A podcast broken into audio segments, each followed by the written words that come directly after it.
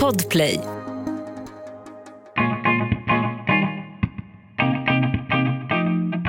Skandalomsusad popstjärna och driven PR-kvinna. Dominika Peczynski har en lång karriär i rampljuset som medlem av Army of Lovers och som vd för PR-byrån Mafioso. Inte sällan skapar hon stora rubriker med sina skarpa åsikter och kontroversiella uttalanden. Men i långa perioder väljer hon bort offentlighetens ljus. Hon trivs bäst när allt är bara som vanligt och önskar att hon oftare kunde lägga band på sig själv. I maken Anders Borg fann Dominika sin själsfrände och med honom vågade hon för första gången i livet att satsa på riktigt och stänga flyktdörren. Jag heter Anna Hegerstrand och jag önskar dig varmt välkommen till min podcast Livshjulet med veckans gäst Dominika Persinski.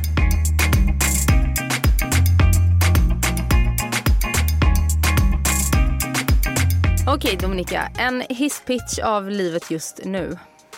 Uh, jag tror inte jag vill pitcha mitt liv. alltså, jag, jag, jag mår väl ungefär lika uh, dåligt som alla. Uh, om man tänker på krig och sådär. Nej, jag tror inte jag kan pitcha in... Jag tror inte någon kan pitcha in sitt liv till någon. Nej. Hur... Jag, jag oroar mig för att saker och ting ska eskalera. Mm. Och det, det är, väl är det en bra pitch? Nej, det är det inte. Men det som och nyhetsknarkar och liksom kan, kan inte sluta läsa om men jag kan relatera till det. Man vaknar på morgonen och det första man gör är att kasta sig över nyheterna. Ja, ibland så glömmer man gå och lägga sig också. Ja. Jag, jag, jag pitchar inte mitt liv till någon. Nej, Nej. Men, men, det som är intressant är att veta den här oron som du känner för mm. vad som pågår i världen. Hur påverkar den dig i ditt vardagsliv? Ja, alltså den påverkar mig så att jag går ner i ett eh, väldigt, väldigt eh, skadligt knarkande av nyheter. Mm. Destruktivt? Ja, det är klart att det blir destruktivt om man mår sämre av det och dessutom om det gör att man inte sover på nätterna. Är det den humanitära katastrofen eller är det, vad ska hända med Sveriges ekonomi eller vad är det som är oh, den största? Ska vi skala den löken? Maybe not. Det är en lök. Ja. Mm. Okej. Okay. Ah, ja. Jag har i alla fall inför den här intervjun eh, knarkat eh, lite dig mm. eh, och din bok. Och den släpptes ju typ i lindan av corona va? Ja, den släpptes ju inte exakt i lindan. Den släpptes ju när den här andra vågen kom. Som på sätt och vis var mer deprimerande. Då släpptes min bok. Ja. ja. Och jag minns... Som heter Jag gör som jag vill men nu får jag reklam för den. Ja men det är klart ja, du får. Vi ska prata jag en del om den. Jag vill. Ja men vi ska prata en del om den för att eh, där eh, finns mycket att gräva vidare i. Mm. Och det, jag är ju väldigt fascinerad av ditt liv och jag förstår att du döpte den till Jag gör som jag vill. Eller typ Jag går min egen väg eller något sånt där. För du har ju verkligen eh, gått din egen väg. Ja fast det är coolare att säga Jag gör som jag vill än Jag går min egen väg. Varför är det? Jag vet inte. Det är en bättre titel. Var det du som kom på titeln och fick igenom den med förlaget? Ja, var, hade inga synpunkter. De tyckte det var en bra titel. Och, varför... och det fanns ingen annan bok som hette det. Så att... Och varför ville du skriva boken? Ja, jag ville ha skrivit en bok. Eh, jag ville det. det. det. tror jag alla vill skriva en bok om sig själva. Ehm, och jag tror det. Och jag är en av alla som ville skriva en bok om mig själv. Och jag tänkte att den kunde bli ganska bra. Och mm. Jag tycker den blev rätt bra. Alltså jag, inga, jag vill inte, jag, alltså inte så att jag ville skriva den av någon så här, att jag ville upplysa någon om någonting eller utbilda någon i någonting. Men jag tänkte den kan bli en ganska läsvärd eller lyssningsbar historia. Och så var det därför jag ville skriva den. Mm. Och för mig då som är eh, några år yngre än dig eh, som ändå var ett fan av Army of Lovers så är det kul att få höra den historien och eh, hur alla sångerskor kom och gick och vad som hände. Jag var ju liksom inte... Jag har aldrig kommit och gått. Jag har aldrig, alltid varit med där. Ja. jag har bara kommit. Men först var det väl Camilla Henemark som var med? Mm. Och sen så kom... Michaela de la Cour. Ja, Men allt det här hände ju innan mig. Sen ja, kom jag precis. och sen har jag liksom varit kvar och sen har folk kommit och gått. Men det är kul att höra hur ni lärde känna varandra och varför du kom in i bandet. Mm. Via Camilla Thulin. Ja, precis. Alltså, dels via Camilla Thulin och faktiskt också via Jean-Pierre Barda som gick i samma skola som jag. Mm. Eh, och Stockholm är ju inte så stort.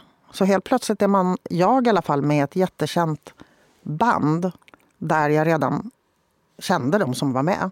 Eh, mm. På olika sätt liksom. Mm. Utan att kunna sjunga eller dansa? Nej, varken innan eller efter. Alltså jag tror att det har hänt någonting med min sångröst.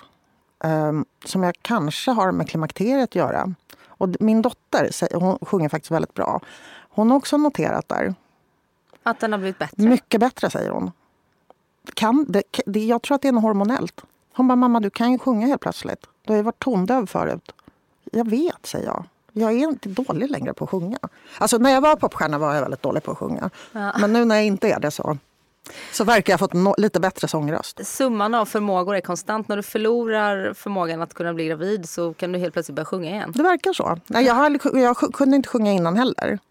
Men det, det, här är ett faktum. Jag önskar att någon som kan mer om, om hormoner och så kanske kunde korroborera det här eller säga att antingen att det är nonsens eller att det kan påverka sångrösten åt något håll när man går igenom liksom, hormonella förändringar. Ja men exakt. Har du, eh, vad är dina andra erfarenheter av att eh, gå igenom de här hormonella förändringarna? Alltså jag vet ju inte om jag går igenom dem. Jag misstänker att jag gör det för jag är 51 år. Mm. Eh, jag har tagit lite tester och sådär och det syns inte på dem. Och eh, om man nu ska prata så, så har jag ju regelbunden mens. Och, men jag antar att jag måste gå igenom dem. Eller hur? Det kan väl kanske vara så att hormonerna börjar påverkas innan mensen försvinner? Precis. Mm. Eh, så jag antar att jag gör det. Men jag vet ju inte om jag gör det. Men jag utgår ifrån att med tanke på hur gammal jag är och på att jag helt plötsligt kan sjunga så, så har det hänt något. Då längtar jag till klimakteriet mm. för jag kan inte heller sjunga. Nej men det, det är jättekonstigt. Och så, ja, brösten blir större och större. Mm. Men, men, det har de blivit hela alltid... mitt liv. Nej, de, alltså, det, de, de, de blir större och större för varje år. Det verkar inte ha haft Alltså jag har alltid haft ganska liksom, men de, på riktigt, ja. ja. Mm. Det kan vara lite jobbigt tycker jag. För att blir, det kan bli för mycket också. Man får ont i ryggen och så. Mm. Men, ehm. men, dina stora bröst har ju både legat i fatet och eh, varit en ehm, eh, vad säger man, faktor för framgång. För när du var modell så hade du för stora bröst. Men när du kom med i Army of Lovers så var ja, då det var bra. Jag två, då hade jag för små bröst. Då fick jag lägga instoppning i bhn. Så då fick vi bulla upp med lite tubsockor och sånt i korsetterna. Hur arbetar ni med Army of Lovers idag? Ja, men vi arbetar inte så mycket med Army of Lovers. Vi har ju haft en pandemi. Så mm. att ingen, av, ingen av oss som är medlemmar Army of Lovers arbetar i Army of Lovers. Vi har inte släppt nytt material på evighet. Vi är inte aktiva popstjärnor längre. Nej. På så sätt att vi har ett aktivt liksom, kontrakt och vi behöver liksom, göra nya grejer varje år och sådär. Jag har ju varit aktiv popstjärna i tio år. Och mm. det, det, är en helt annan sak än det som vi känner för att vi gör ibland sen, sen vi inte är aktiva, om man säger så. Mm. Så vi jobbar ju inte direkt med Army Lovers. Utan om vi får något kul gig och liksom alla kan den dagen så kanske vi gör det. Men, men vi, ingen av oss ser det ju som ett jobb. Kanske någonting vi gör fyra, fem gånger per år. Och för att vi vill åka någonstans som verkar spännande. Och, och vi, vi gör ju inte företagsspelningar och utan vi vill ju bara göra galna saker. Mm. Hur är relationen till de andra bandmedlemmarna? Alltså, vi har ju känt varandra så extremt länge. Så man kan väl säga så här, det går upp och ner. Mm. Men aldrig så mycket så att man överväger att göra slut. Nej. Alltså om man bara har någon. Alltså familj, syskon. Det är liksom inte... Det är inte längre ett aktivt ställningstagande man behöver ta mentalt. Så här, vill jag känna den här personen? Så man bara gör det. Mm. Man, vi... Ja. Mm. Vi känner ju varandra utan och innan. Det, det ju, man lär ju känna varandra på ett sätt när man turnerar. Och mm. Jag antar att det är liksom lite som när folk är, gör lumpen och så. Mm. Man är ju med varandra dygnet runt. Och sen så sover man dåligt och för lite och man är obekväm hela tiden. Har ont i fötterna och ont i håret. Mm. Så man lär ju känna folk från deras absolut sämsta sidor. Alltså, och väldigt, väldigt intimt. Alltså väldigt tajt. Att turnera med någon är ju... Det är ju fan värre än att vara gift höll jag på att säga. Det är, det är ju dygnet runt. Ja, det är det jag menar. Att det kan sätta press på relationen. Ja, och det, det, det, har det väl gjort och det kommer det väl göra. Men vi funderar inte i de termerna. Så här, och är jag Jean-Pierre kompisar? Alltså, vi, vi bara är. Ni är systrar? Det är vi, precis. Så mm. att, jag vet inte riktigt hur jag ska förklara. Och med, med bara så att eh, jag förstår rätt, med Army of Lovers så är det ju du, Alexander och Jean-Pierre? Ja, i den mån vi finns. Vi har haft en spelning på två år i Odessa. Ja. Mm. Eh, det är inte så att vi på de marknaderna där vi brukar göra spelningar att det finns någon risk att det kommer att eh, ske någon konsert någonstans. Nej, Nej. Så att jag vet inte. Om, alltså vi finns väl i någon slags suspenderad version. Vi, fin, Mm. vi finns väl i så mått att vi inte har skrivit på våra sociala medier att vi inte finns. Nej, jag fattar. Men jag vet inte riktigt hur vi finns. Nej, eh, I motsats till det. det är inte så att ni har löst upp bandet liksom. Nej, vi har inte disbanded. Men, Nej, men, men det är väl det enda sättet vi så att säga finns på. Ja, jag fattar.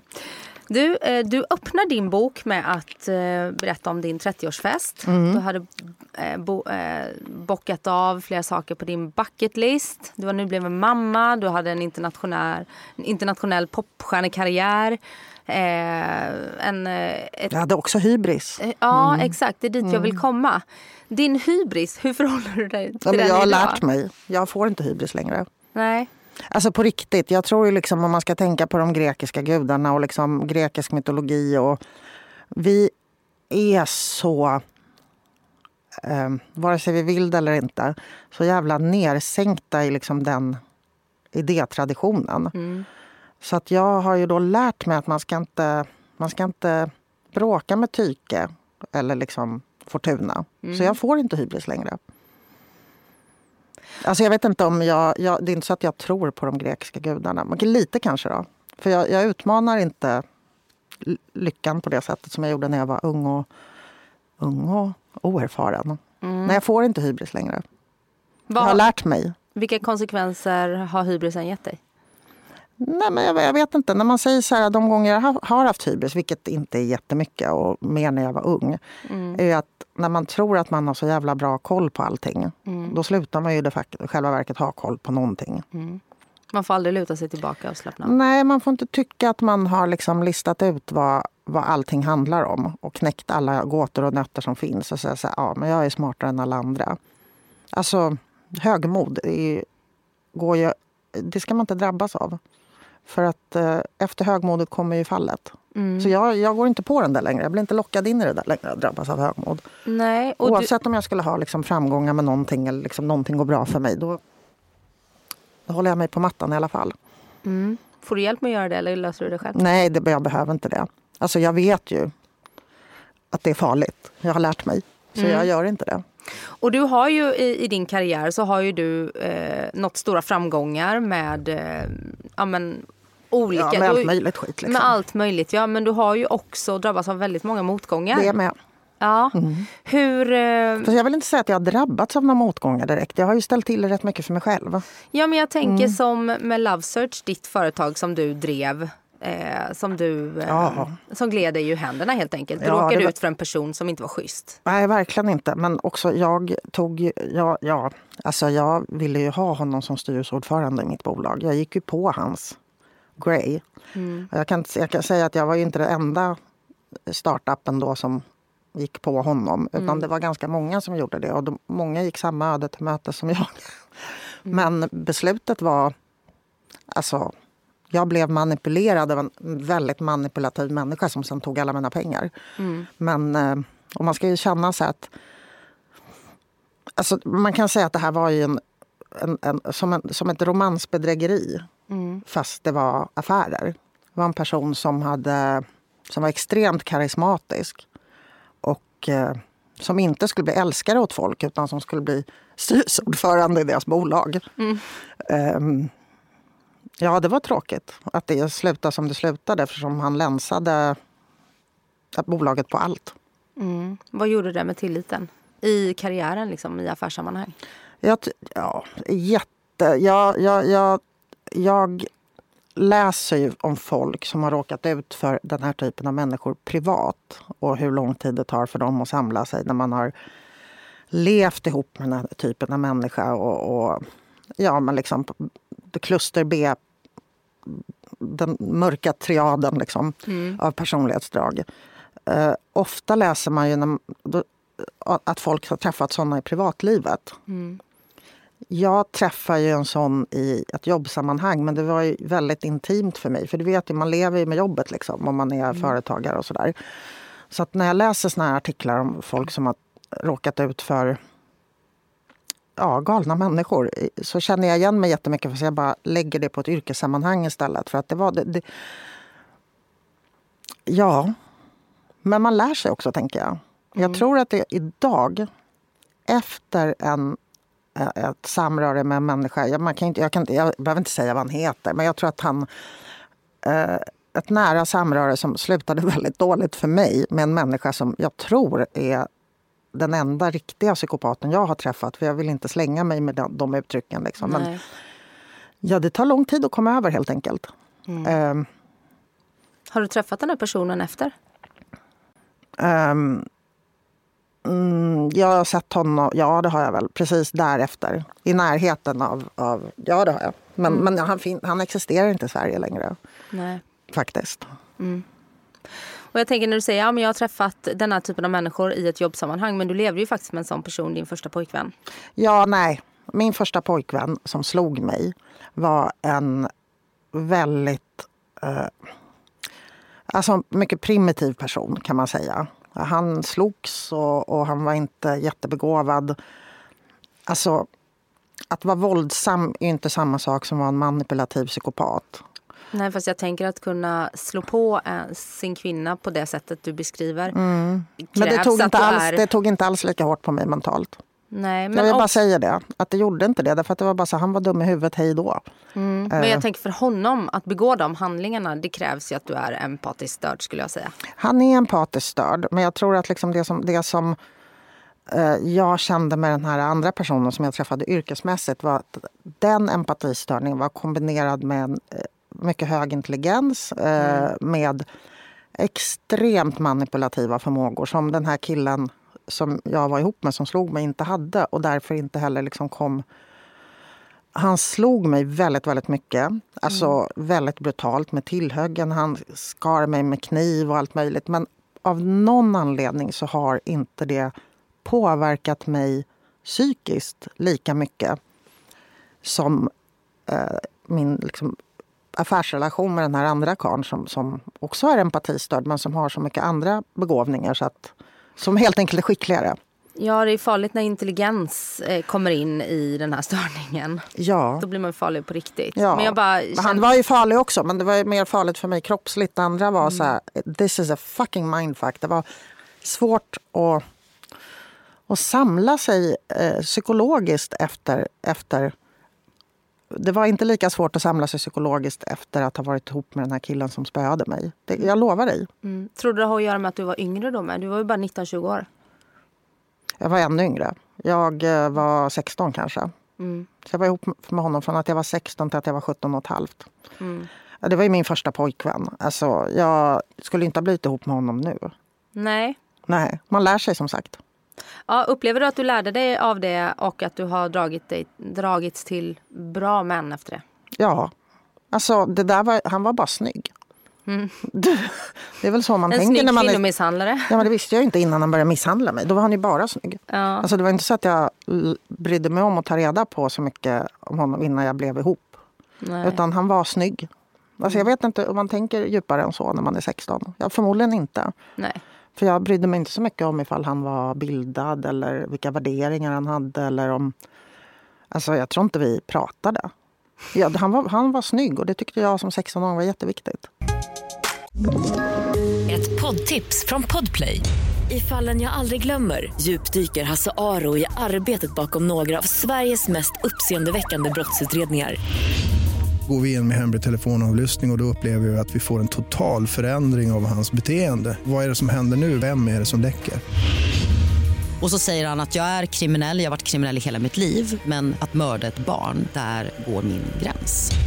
Nya säsongen av Fallen jag aldrig glömmer på Podplay.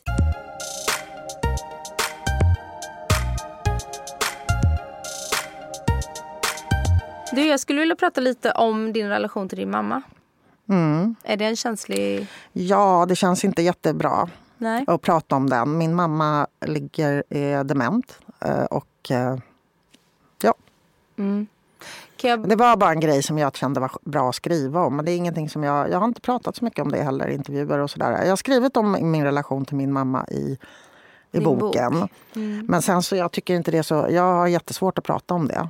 Alltså verkligen. Ibland vissa saker är helt enkelt enklare att skriva än att prata om. Det, det är inte någonting som jag...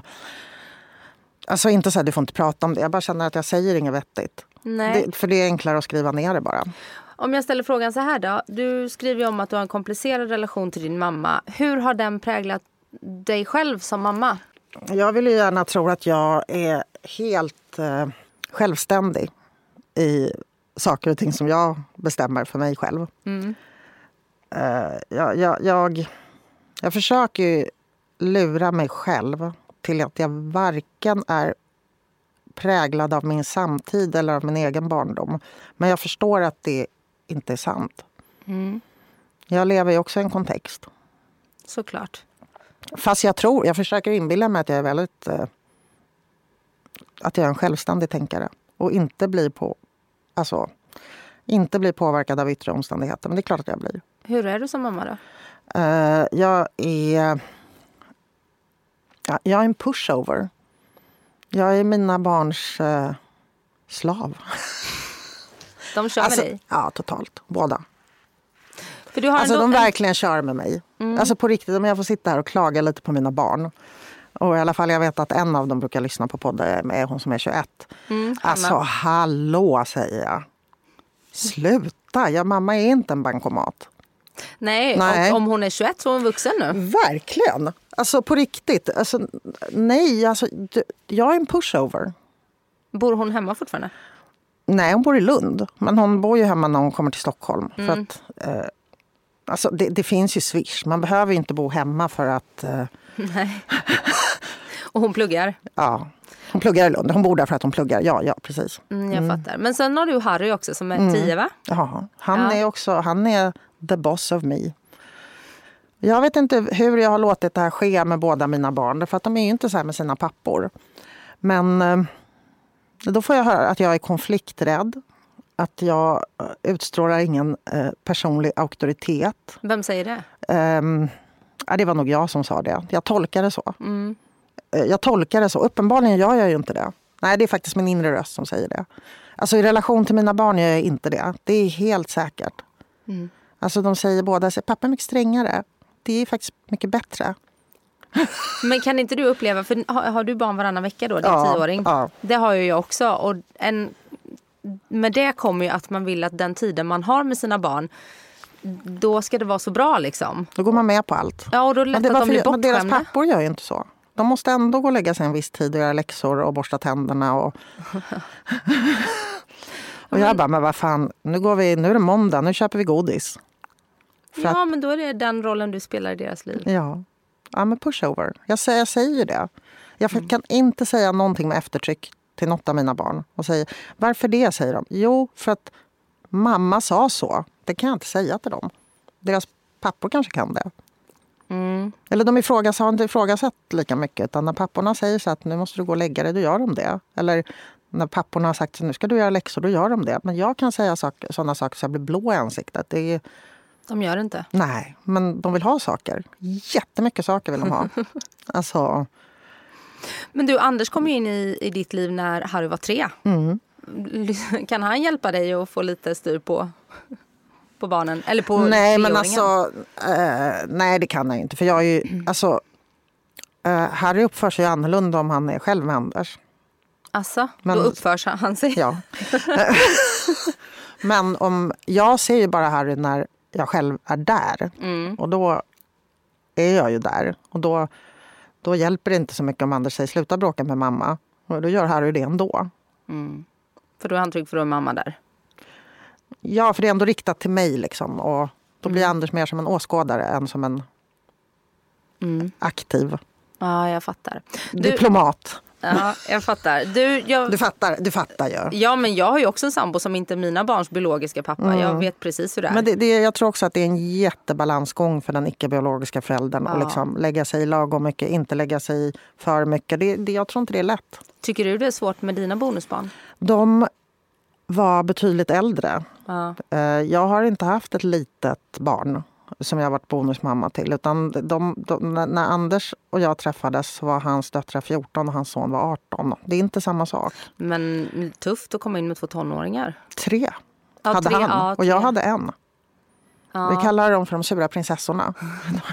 Men det var de ju oavsett varandra. Ja, men var de arga då också för att ni träffades? eh, De, ett... jag tror att de bara var allmänt arga på oss. Ja. Nu är de inte så arga längre. Nej, Nej. de ser vad det blev. Ja, nej men alltså de, det, är, det är tonårs, de var tonåringar. Mm. Alltså verkligen, och 14 är ju akut tonår. Ja, gud, det är den det är värsta värsta, perioden. ja. alltså man blir inte mer fjortis än när man är fjortis. Nej, och det är också den jobbigaste perioden i livet. Man ska bli kvinna och jag var en late bloomer också. Var du det? Ja, ja, väldigt. Men jag förtjänade ju också min liksom, pubertet med att jag tränade så mycket gymnastik. Då, då, det är ju både tillväxthämmande och förtjäna puberteten. Det, Ja. det var inte för att jag tänkte inte på det utan jag bara tränade jättemycket gymnastik. Så jag, jag, kom, jag var en late bloomer, ja. Men, eh, men så för mig slog det ju mer slint kanske 15. Mm. Så 14 var inte jättejobbigt för mig, men fem, 15 där liksom. I, alltså, mellan nian, nian och ettan i gymnasiet. Mm. Där blev jag galen. Där hände det något. Mm. Ja. Du, du Så ja, det, det, är skönt, det är skönt på sätt och vis att vara på den andra sidan av det hormonella spektrat. När det värsta som händer är att man liksom kan hålla ton i en låt. Det var, det var värre på, på förra sidan. Ja, jag förstår det. Ja. Du, just eh, det här frågan om ålder är en stående punkt jag har i podden. För att jag fyller 40 år. Och har väl en... Fjortis säger jag bara. Ja, jag vet det. Det, ja, det är därför jag bara bjuder in gäster som är äldre än mig. Ja, nej, men det är väl trevligt. Ja, nej men det är en liten så här, det är ändå en så här, snart kommer biologin börja bestämma om jag kan få barn eller inte. Sen så kan man ju få det Men allting är ju relativt snart. Snart kommer jag dö också. Ja, men jag vet. Alltså, vad är snart? Men jag tycker ändå ålder är intressant nu mer än vad jag kanske tyckte för tio år sedan. Hur förhåller du dig till din ålder? Ja, Jag har alltid haft åldersnoja eftersom jag jobbade som modell från att jag lämnade den här killen då. Då var jag 17. Eh, och då var, I modellbranschen var det jättefarligt att fylla 18. Så det var något jag gjorde medan jag bodde utomlands på ett modellhotell. Och då eh, låtsades jag inte om så att det hände. Så jag har haft åldersnoja från väldigt, väldigt tidigt. Ehm, nu har jag inte det, men jag vill ju inte liksom dö. Nej. Alltså, jag ser ju bara att det här... Hittills har det inte varit så farligt att bli äldre. Jag tror att det värsta ligger framför mig, än så länge. Så jag kan säga 51, än så länge har jag inte märkt några jättenegativa konsekvenser av att bli äldre. Men jag förstår ju att den yttersta konsekvensen av att bli äldre är per definition negativ. Eftersom man slutar att finnas. Alltså man blir ju själv en negation av att finnas. Så att, nej, alltså jag har ju mycket dödsskräck. Har du det? Oh ja, ja, ja, ja. det är min liksom, dödsångest. Jag funderar jättemycket på det där. Mer och, ja. Nu tänker jag, vad fan. Att man inte ska fundera så mycket på det. Men det, det där kryper sig ju in i liksom, att man då läser in omedelbara existentiella hot eh, istället för att tänka på att man ska bli gammal och dö. Så tänker man, nu dör jag av covid, nu dör jag av krig. Fast det man tänker på egentligen är ju att man med största, största sannolikhet blir gammal och dör. Faktiskt, för det blir ju de flesta. Och det är inte så, verkar inte så kul heller att dö. Nej. Alltså oavsett skäl. Nej, såklart. Hur hanterar du det då? Jag är motståndare till döden faktiskt. Jag, jag säger nej. Det är en kamp du inte kan vinna, säger jag. Jag vet. Jag skojade bara lite. Ja. Men hur, hur ter sig den Jag är antidöd. Fuck death har jag ett armband som det står så på. Så jag är aktivist. Ja, men det är bra. Mm. Men hur visar sig den här eh, dödsnojan? För mig visar den sig att jag försöker hålla mig så upptagen som möjligt. Ja. Eh, Med? Vad som helst faktiskt.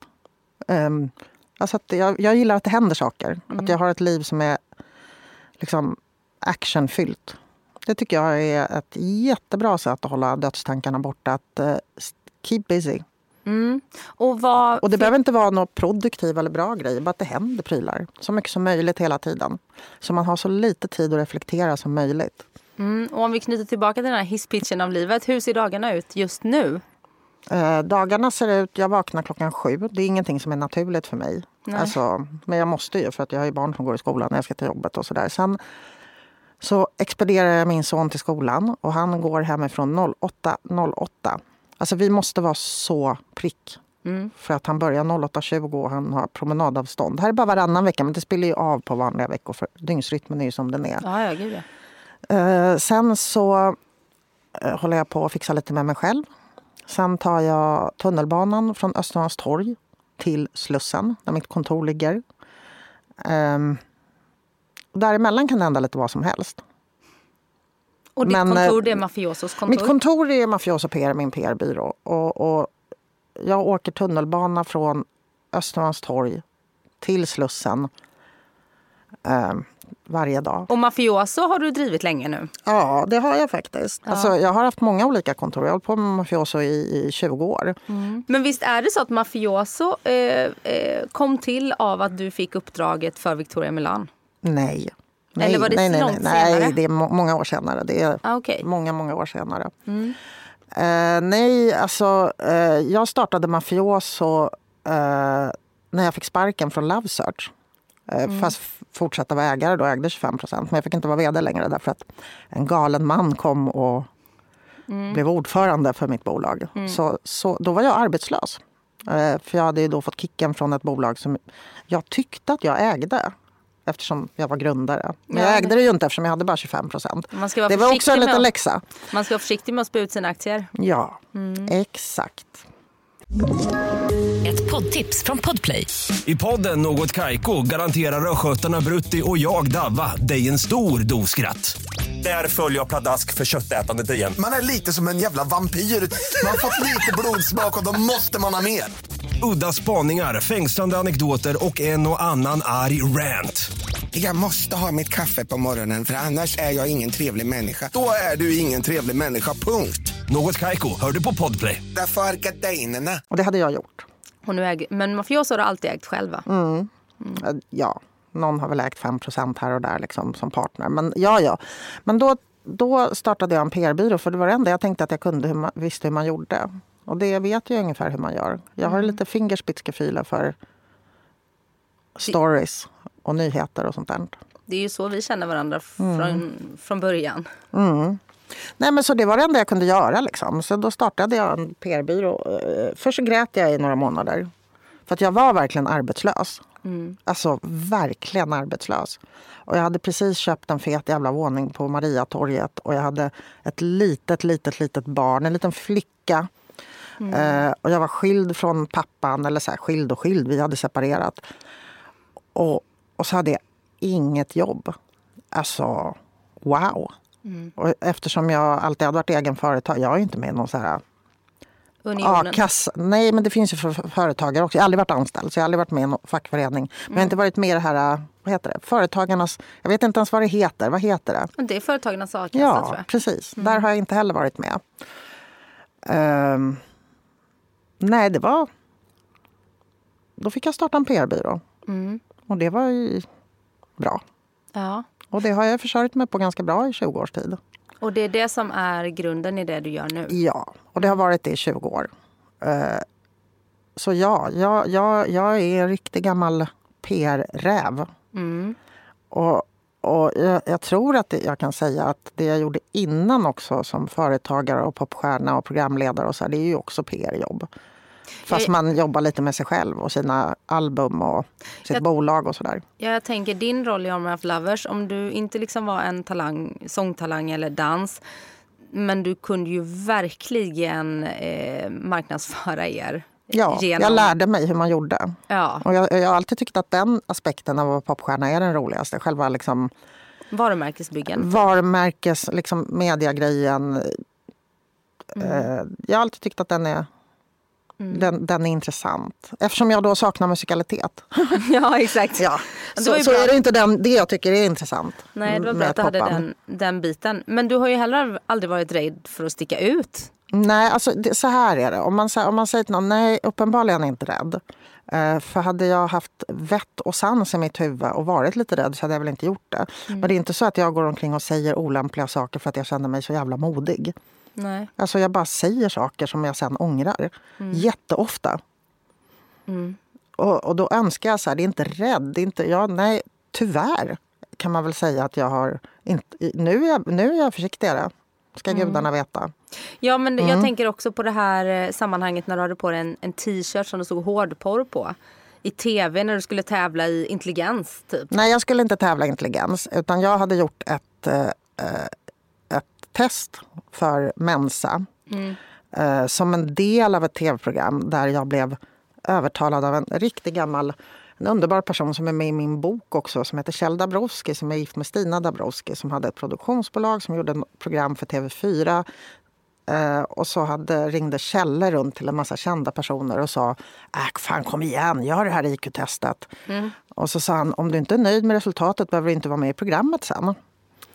Och då gjorde man ett, ja ja okej då, okej då. Eh, så då gjorde jag ett test för Mensa eh, med Mensas dåvarande ordförande Jola Sigmund som testförrättare. Och sen gick jag hem och sen ångrade jag mig jättemycket och sen tänkte jag vad bra, då slipper jag, i alla fall, jag slipper i alla fall vara med i tv-programmet om jag inte är nöjd med resultatet. Men då var det ett väldigt bra resultat så då vill jag ändå vara med i programmet för att eh, eh jag är en fåfäng person. Ja, du var ju en poäng från att komma med i Mensa. Ja, Jag tror faktiskt jag fick komma med i Mensa. Jag, jag, jag, jag tror att jag fick det.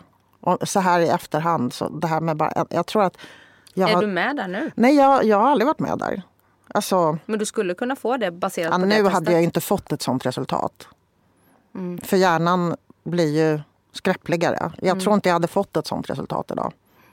Du vet, allt med hjärndimma och sånt där. Hormoner. Ja, exakt. Nej, det tror jag inte. Men, men, men då, vad fan var jag då? Då var jag väl... eh, Ja, jag var ju under 30 i alla fall. Ja, och då väljer du i alla fall i det här tv-programmet att ta på dig men då en tänkte tröja. jag, det, det är inte bara så här.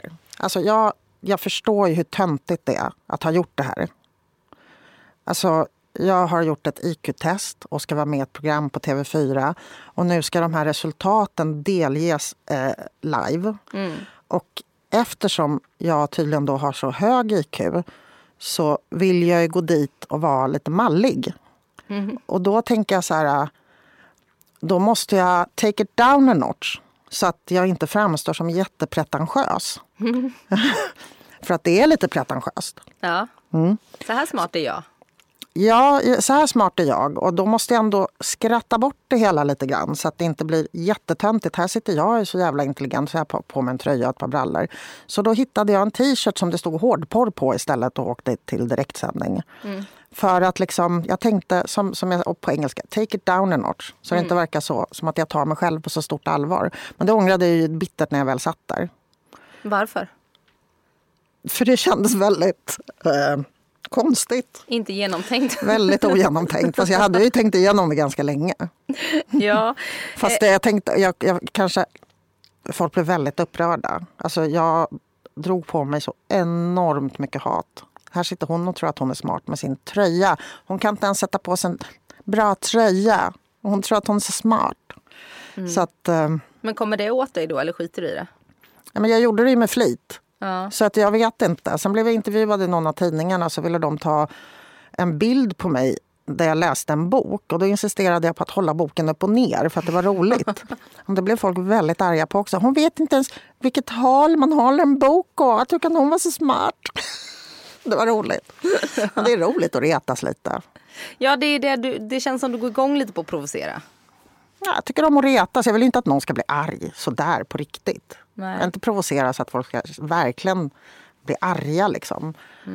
Jag tycker om att retas lite grann. Det, det, det, det gör jag. Och du gillar att sticka ut. Ja, jag, jag föredrar, jag vill nog hellre gå under radarn faktiskt. Som, som, som en, som, jag vill inte sticka ut. Tro mig. Det, tror du att jag vill sticka ut? Tror du att jag gör det här frivilligt? Eller tror att jag är riden av inre demoner som jag inte kan kontrollera? Nej, jag vill inte, verkligen inte sticka ut. Nej. Jag vill vara rik, jag vill verka utan att synas och vara stenrik. Men det händer ju inte mig. Så att, Nej. Jag, nej, jag vill, jag vill verkligen inte sticka ut. Alltså, jag önskar så att jag inte gjorde det. Och jag vet du, det går jättelånga perioder där jag lyckas lägga band på mig där ingen hör eller ser vad jag gör. Det kan gå år mellan att jag förekommer i mediala sammanhang. För då lägger jag locket på så försöker jag vara under radarn. Men i slutändan så funkar det aldrig för mig. Jag önskar att jag var diskret. Jag önskar att jag var mer som drottning Elisabeth. Det är min förebild. Som verkligen inte stack ut. Ja, nej, jag, jag, det finns ingen glädje i att hålla på att sticka ut. nej. Det är ju mer som en retning, att man retar sig själv. Att man måste, man måste, det är som Tourettes. Liksom. Det är inte för att jag vill, utan för att ah, jag önskar att jag kunde lägga band på mig. Men det är inte, som sagt, det går inte alltid. Fast I långa perioder lyckas jag. Nej, jag, jag är inte specifikt så här förtjust i mig själv eller förtjust i att synas eller sådär. Utan det bara, det bara händer. Eh, och sen ångrar jag mig ofta. Jag kommer säkert ångra mig att jag har varit med i den här podden. Jag får alltid ångest efter. Är det så? Så är det. Alltså, För du tänker att du har sagt någonting som inte... Alltså det man inte ångrar, tycker jag, i, i mediala sammanhang det är ju när man tar liksom en snygg omslagsbild som är jätteretuscherad, som man har fått se innan. Men jag ska ta en fin bild på dig med filter Ja, det ska vara snygga bilder, det, det är det man inte ångrar. Men till de bilderna så hör ju ofta en intervju. Ja, dessvärre. Ja. Mm. Ja, jag... Eller inte dessvärre, jag tycker det är jättetrevligt att prata med dig. Jag, vet du vad, jag, jag tycker det är jättetrevligt att, att, att prata med folk. Jag tycker också jättekul att spela in tv-program. Alltså Alla mot alla till exempel är jättekul att vara med. Jag älskar att vara med. Jag har varit med där i tre säsonger nu. Det dåliga med Alla mot alla till exempel som är så roligt att vara med i, det är ju att det sänds.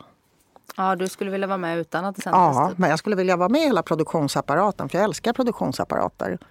Men det jobbiga är ju att det faktiskt det, inte, det ska inte bara se ut som att det är en tv-inspelning utan det är en tv-inspelning. Så att ja, jag fattar. du fattar, Ja, det är jävligt komplext. eller hur? Hur förhåller man sig till, till att man tycker det är kul att vara med i tv-program men det enda man vill är att, de, att banden ska brinna upp sen. Hur förhåller man sig till sig själv helt enkelt? Ja, det är svårt. Det är svårt. Fast okej, jag känner många gånger, jag har ju en förklaring på det, men att man så här, ibland känner sig korkad i vissa sammanhang och inte kan hålla käften när det behövs och sådär. Men sen har jag kommit fram till att men det är ju jag. Det är ju det som gör mig till mig och folk uppskattar ju att jag är ganska filterlös. Det blir ju väldigt, man vet ju vad man får med en sån person som, som eh, dig, tycker jag. Ja, jag tror inte jag skadar någon annan med mitt sätt att vara, men jag skadar ju mig själv. Ja, men, du, Alltså, men någon annan, jag är inte dum mot folk, det är jag inte. nej, har du gått Det är i inte terapi? du heller. Nej.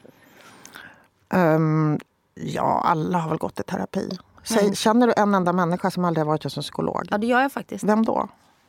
Jag kan inte Nej, hänga ut någon. Nej, men okej, hur många? Ja, men jag känner ett par, mest män faktiskt. Som aldrig har satt sin fot hos en psykolog. Och jag ska säga till dig att lika lite som jag känner någon som inte har tagit ett covidvaccin. För det, jag känner alltså ingen, men inte en individ som inte är vaccinerad. Så känner jag nog ingen där svaret på har du gått i terapi har varit nej. Nej. Det kanske jag kanske umgås med jättekonstiga människor. Jag känner inga antivaxare. Du bor på Östermalm, där har Jag alla känner- sin egen terapeut. Ja, men jag har ju, bott mycket på Söder också. Jag känner mycket folk i alla möjliga liksom, lines of work. Men jag känner inga antivaxare och jag känner ingen som säger att de inte har en diagnos. Eller att de har varit hos...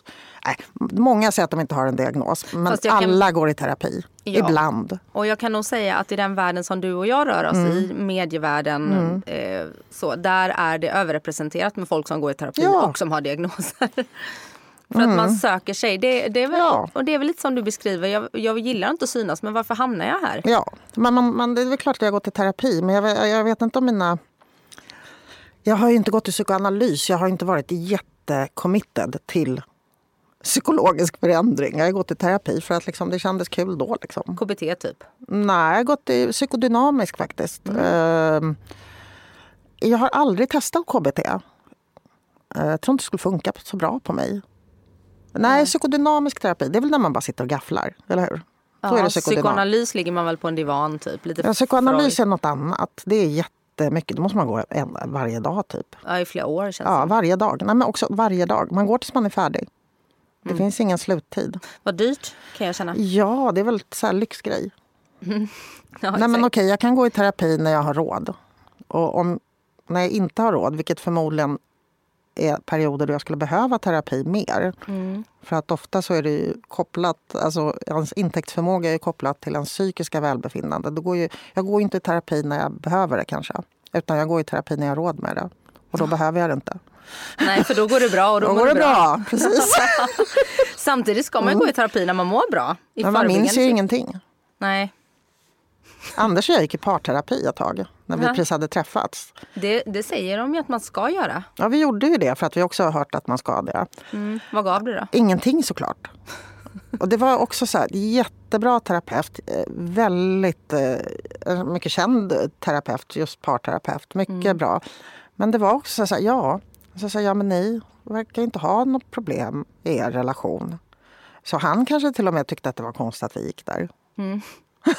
Men ni, hur lång tid tog det innan ni flyttade ihop? Det tog eh, ett och ett halvt år. Ja. För det brukar man säga att man ska gå i terapi innan man flyttar ihop och vardagsgnisslet. Du, ingen kan ju förbereda en på vardagsgnisslet. Nej. Jag tycker att jag var väldigt ärlig och sa jag tycker inte jättemycket om att plocka ur diskmaskinen och sådär. Och nu så märker Anders att ja, Det det, stämmer. faktiskt stämmer. Men, så, men jag har sagt det. Jag Tycker inte han det är kul då? Nej, men han gör det eftersom jag inte gör det. Och så blir det en friktion. Du plockar aldrig ur diskmaskinen. Jag bara, Men jag sa ju det för sju år sedan redan att jag gör inte det. Nej. Så han kan inte komma med någonting nu. Men det Ja, det gör han ändå. Vet du.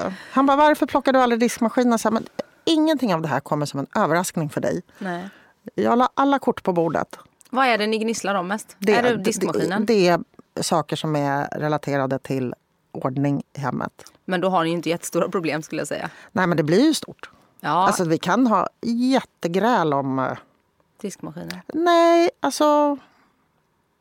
Om, vi hade ett gräl nyligen eh, som blev ett jättegräl om att jag skulle göra rent kylskåpet och Anders tyckte att man gör det på ett annat sätt. För att jag tycker att kylskåpsdörren är öppen och så varmvattenkranen är på samtidigt så springer man fram och tillbaka. Men Anders tycker att man ska ha vattnet i en Balja där. ja. balja. Och så jag, fast det behövs ju inte eftersom det är så nära. Så jag bara går fram och tillbaka mellan kyl... Alltså. Och då gick han och stängde kylskåpsdörren och tog av vattenkranen. Och jag blev, vad gör du? säger jag. Du ser ju att jag vill ha kylskåpsdörren öppen och kranen på. Så sluta stänga av vattnet och stänga... Ja, det var ju jättegräll. Ja, jag, kan, jag garvar för jag kan relatera. Alltså såna små, Nej, men... men alltså, det är så sjuka saker som man blir så arg på varandra på. det är ju så, man, båda vill ha det på sitt sätt. Ja. Nej, jag vet det. Och jag vet Och att, Anders tycker att hans sätt är mycket bättre. Och jag tycker, att, jag tycker inte att mina sätt är bättre. Jag bara gärna bara skiter i saker. Så på, på, rent faktiskt så är ju Anders bättre på att hålla ordning hemma. Men min toleransnivå för vad som inte är ordning är ju så hög. ja, Så jag har ju aldrig tjatat på honom att han ska städa och sådär. nej, All- Det har aldrig hänt. nej. Jag sa, du måste städa, du måste, du måste tvätta. Det har ju han redan gjort då. Gud vad skönt. Nej, för att jag får skäll. För att jag inte gör det. Ja, i och för sig. Ja, det, det, men men ehm, eh, för, för ni hade ju sagt att ni inte skulle flytta ihop. Ja, vi, jag har ju också sagt att jag aldrig ska gifta mig och såna saker. Ja. Och när du träffade Anders, det var så fint tycker jag i din bok. Du, du eh, skrev att det var den första gången någonsin i en relation du stängde din flyktdörr. Ja, Det är coolt. det är det Det är lite Ja. läskigt också att inte ha en flyktdörr. Ja, men då tänker jag också att man hänger sig, att man ger allt i en relation. Och att det finns Ja, något fint i det. Så är det. När man inte kan gå hem till sig. Hej då, säger man när man ska skiljas. Ja, alltså, jag har ju separerat förut. Då jag sagt, men jag går hem till mig då. Hej då. Ja, exakt. Det kanske har varit väldigt enkelt för mig förut. Men kan det inte också bli så att, man, att det alltid finns en liten liksom, glipa ut ur relationen då? Ja, det är det jag menar. Mm. Och nu, fin- nu är det inte så. Nej, så nu tvingas du ta tjuren vid hornen. Men jag vet inte vad som är hornen, vad som är tjuren, vem som tar vad. Nej. jag, jag, jag vet inte om jag är så bra på liksom det här med att sköta ett hem. Och så, alltså, Men du har ju dina... jag älskar att inreda, men eh, Ja, men då tänker jag att du har dina styrkor. För Anders känns, det känns som han är ganska kär i dig ändå. nej, jag är jättekär i honom också. Ja. Vi, vi är jättekära i varandra. Men jag bara liksom, det här är en scen ur verkligheten. Ja, Vad fattar. bråkar man om? Ja, det kan vara... En annan gång vi bråkade var när jag skulle frosta av frysen. Och var tvungen att göra det. Alltså då ville jag på landet. Mm. Det var jättefrostigt. Då tänkte jag så här, lägger en handduk här så öppnar jag frysen. Sen bankar jag jättelöst med en hammare. Mm. Och det tycker jag är en bra idé. För så har jag lärt mig att man... Men då sa Anders att man inte gör så. Hur Och gör då- man då? Det kommer jag inte ihåg. Men jag fick inte göra det medan han var vaken för han hade helt andra idéer. Så då väntade jag tills han hade somnat och så gjorde jag det på natten. Och sen Ja. var det jättebra dagen efter. Alltså det var avfrostad. mm. Ja, men så här, det Men vet du att Anders, det här är min grej. Jag så här, prata inte med mig. Mm. Jag vill hålla på med min mobil. Jag vill inte. Nu har han börjat kopiera mig. ja, men ni har sju år i, i bagaget. Mm. Vi har två. Så ni ligger lite före. Ja, vi bråkar inte om någonting tror jag efter två år. Nej, det är nu eh, det senaste då? Nej, men vi, bråkade, vi hade inte så mycket att bråka om innan vi flyttade ihop. Nej. Och sen så höll vi på och inredde så mycket också. Så att då tänkte man inte så mycket på om det var stökigt eller inte. Nej, såklart. Men jag har ju vetat alltid från början att det här med hur vi ser på... Ja, alltså hur städat ska vara hemma, det, det kommer vara en grej. Liksom. Och det är en grej. Har ni någonsin funderat på så här, vi kanske ska bli särbos igen så får du ha din skitiga lägenhet och du Jo får din... För det, jag... Ja. Då säger Anders, då får du ha ditt kaos. Jag bara, det var då kaos? Jag tycker det här är fint. jag älskar klädhögar. Ja men jag tänker så här, det är väl det ultimata. Det är mysigt Är det att det? bo, och, bo Men det vore ju ja. sorgligt också. Fast Men det är klart att vi har sagt det till varandra. Ni behöver inte göra slut. Nej, men vi, har, vi har sagt det. Vi kan väl bo i varsin lägenhet i samma hus. Liksom, så får du hålla på och ställa saker på rad och hålla på och torka diskbänken hela tiden. Och så kan jag ha glas som det växer mö- mögel i. det har jag inte. Det har Nej jag. det fattar jag också. Nej men jag tror, jag tror att särbolivet är perfekt. Men hur håller man efter sju år eh, gnistan vid liv då? Jag menar den sexuella gnistan? Ja, gnistan. Ja, men den har vi inte några issues med. Passionen, sex, Ja, men vi är lusten. jättepassionerade. Med, alltså, vi är... Eh, alltså, jag tror att man kan inte gräla om ett kylskåp så passionerat om man inte också har, Nej, har det liksom... man är passionerad på alla håll och kanter. Men det är vi. Vi är det. Vi är det. Eh, så passionen är inte ett problem. Nej. Det är städningen. Faktiskt. Som är passionerade gräl kring. Men An- är Anders din längsta relation? Ja, det har blivit det nu. Sju år. Shit pommes frites. Sju svåra år. De, de säger att det tar sju år att lära känna en person. Ja, de Helt. säger att det finns ju någonting som heter the seven year itch. Mm. Det är tydligen en... eh, det är jättesvårt att ta sig förbi sju år. Hur Mm. länge är din längsta relation? Fem. Men då Ja, skulle det är jag någonting med sju, sista- har jag läst. Du Ja. får googla på det där sen. Men under de fem åren fick vi också två barn tillsammans. Men alltså, hur många barn har ni? Nej, men det är två. förra. Ja, Jaha. jag har bara två. Ja, men visst är det svårt att vara ihop med dem man får barn med? Ja, jag var bara det. Jag var inte det så länge. Inte jag heller. Med, Nej. med någon av mina underbara män. Fantastiska. Men just Mm. jag var inte ihop med dem så länge efter vi fick barn. Nej, och med Anders var inte aktuellt. Nej, men alltså så här. Han ville inte ha fler barn. Han tycker jag är färdig. Jag har tre stycken. De är tonåringar nu. Jag, jag vill inte börja om i blöjträsket. Nej. Jag kunde ha blivit övertalad av honom. Mm. Så jag var inte jätteemot det. Men det är inte någonting som... Jag har inte legat på så mycket. Legat på, haha, så mycket heller. Liksom. Jag tycker också två är bra. Alltså mina två. Och så här, då, jag... Eh, nej, det var inte aktuellt. Nej, det var det inte. Alltså, det har kommit upp i samtal och jag har sagt att kan vi inte skaffa en till? Jag kan säga det fortfarande. Nej. Alltså, nej, det är inte aktuellt. Jag vet inte varför det här blev ett sånt långt eh, samtal egentligen. inte heller det. Nej, det är det inte. Det är inte, det är inte aktuellt. Jag är 51 år, jag var 44 när vi träffades. Mm. Ja, jag har kunnat tänka tanken att det vore kul med en till bebis. Anders tycker inte det. Nej. Närmare än så har vi inte varit.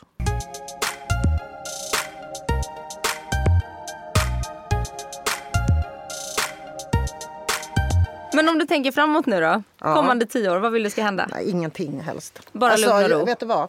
Jag vill att det ska hända så lite som möjligt. Min Mm. erfarenhet av att varit människa de senaste två åren är att ju mindre som händer desto bättre. Mm. Och jag tror att det är typ är mångas erfarenhet av att ha varit människa de senaste åren. Mm. Att, eh, eh, att jag tror att man, man trodde att man tyckte om disruption och liksom såna där grejer. Mm. Men eh, istället har man kommit ut som ärkekonservativ. Mm. Alltså, ju mindre som förändras desto bättre. Mm. Vad tänker du? Förut tyckte man åh det händer så mycket, så mycket innovation, så mycket disruption. Vad roligt, jag vill vara med i den här fantastiska samtiden. Mm. Den känslan har ju varit borta ett tag. Ja, det har det. Mm. Och sen så gick det några veckor från att de lättade restriktionerna till att Ryssland gick in i Du- Ukraina. Från den 9 februari till den 24 februari fick man vara en glad människa. Mm. Jag kommer ihåg de två veckorna. Det var exakt så många dagar. Så nej, eh, vad jag ser mig själv om tio år? Ja, vad ska jag säga? Jag hoppas det inte att allting är ungefär som det är nu. Mm. På riktigt. Alltså jag menar det. Mm. Jag vill inte ha några stora förändringar. Nej. Jag har älskat förändringar förut. Mm. Missförstå mig inte, jag är inte en människa som är rädd för förändringar. Jag älskar förändringar som grundton i personligheten. Som du säkert förstår av att ha läst min bok. Jag har, ingenting, Ja. jag har verkligen inga problem med konceptet förändring. Vare sig i ett mikro eller makroperspektiv. Nej. Men just nu är jag inte så sugen på det. Nej. Jag önskar att man kunde få gå och lägga sig och så när man vaknar samma verklighet som dagen innan. Eh, tycker du att du har blivit påverkad av hur världen har varit sen faktiskt, det, det, det började ju lite faktiskt innan covid. Att det är en tid som är så disruptive. Kommer du ihåg när man sa disruption som ett positivt ord? Mm. Det är ingen som säger det. Eller Det låter fruktansvärt det ordet. Mm. Ja, det här är en disruptor. Det här disrupt det var, varför sa folk så, Mm. tänker jag nu? Var det, Är det fint att Nej. disrupta någonting? Ja, vi, vi är disruptor av det här. Varför då? Ska folk bli arbetslösa för att ni har en cool app? Eller? Mm. Nej. Tänker man nu. Ja, exakt. Då tyckte man att det var coolt. Ja.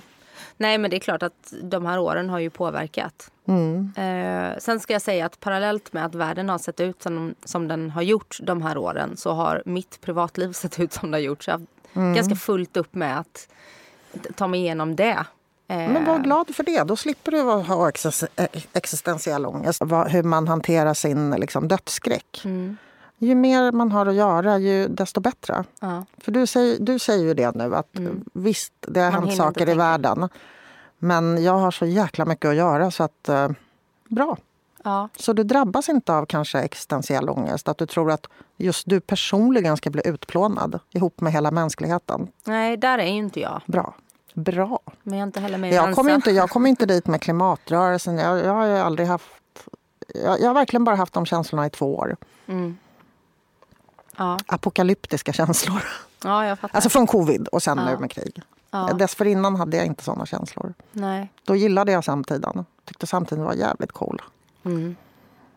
Ja, nej men det är bara att fortsätta försöka hantera sig själv och sina tankar. Och eh, jag menar så som världen ser ut, vi, vi kan ju inte riktigt göra någonting åt det. Vi, du och jag som sitter här just nu. Ja, vi kan ju inte det. Och det är också... Vi kan bara förhålla oss till att det är som det är. Ja, man, man, jag tror att man har ju eh, plikter på något sätt som medborgare i ett land. Mm. Och det är att man... Ja, man... Keep calm and carry on. Mm. Eller hur? Mm. det är väl det. Mm. Men det är också svårt att inte hetsa upp sig. Ja, ja. Bara sköta sig, vara en god medmänniska. Och göra så som man gör varje dag annars. Ja, exakt. Ja, Och framförallt hålla sig borta från rampljuset och inte sticka ut. ja eller så här, gör, göra vanliga saker. Som vanliga människor gör. Så, ja. Jag gör jättemycket sånt. Alltså åker tunnelbana och allt möjligt. Plocka ur diskmaskinen på fel sätt. Jag plockar i diskmaskinen.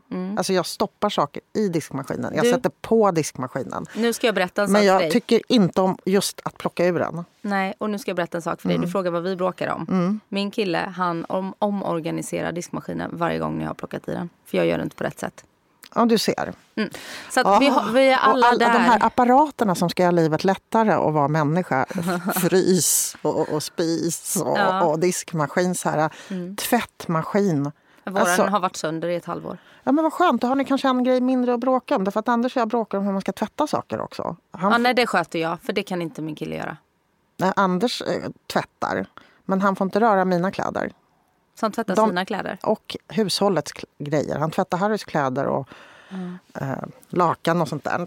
Men så jag tycker saker får en konstig färg om man blandar dem. Alltså, jag, jag, det är bäst att jag inte lägger mig i.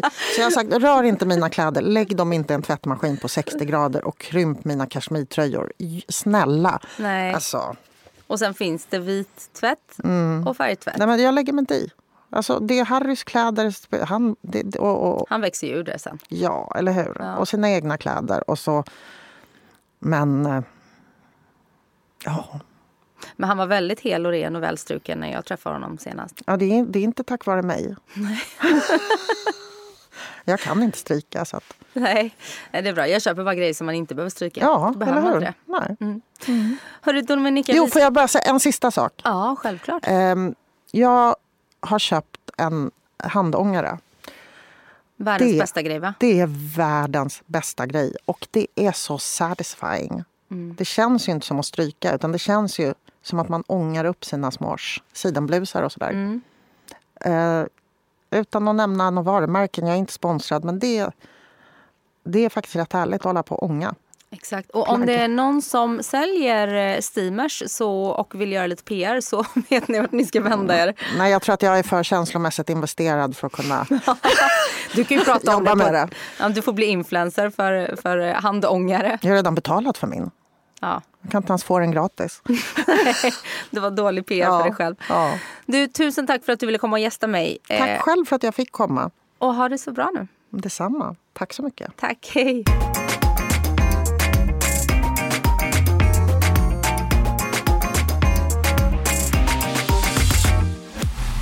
Jag önskar att jag var diskret.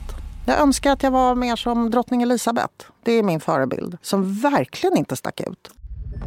Podplay, en del av Power Media. Ett poddtips från Podplay. I fallen jag aldrig glömmer djupdyker Hasse Aro i arbetet bakom några av Sveriges mest uppseendeväckande brottsutredningar. Går vi in med hemlig telefonavlyssning och, och då upplever vi att vi får en total förändring av hans beteende. Vad är det som händer nu? Vem är det som läcker? Och så säger han att jag är kriminell, jag har varit kriminell i hela mitt liv men att mörda ett barn, där går min gräns. Nya säsongen av Fallen jag aldrig glömmer på Podplay.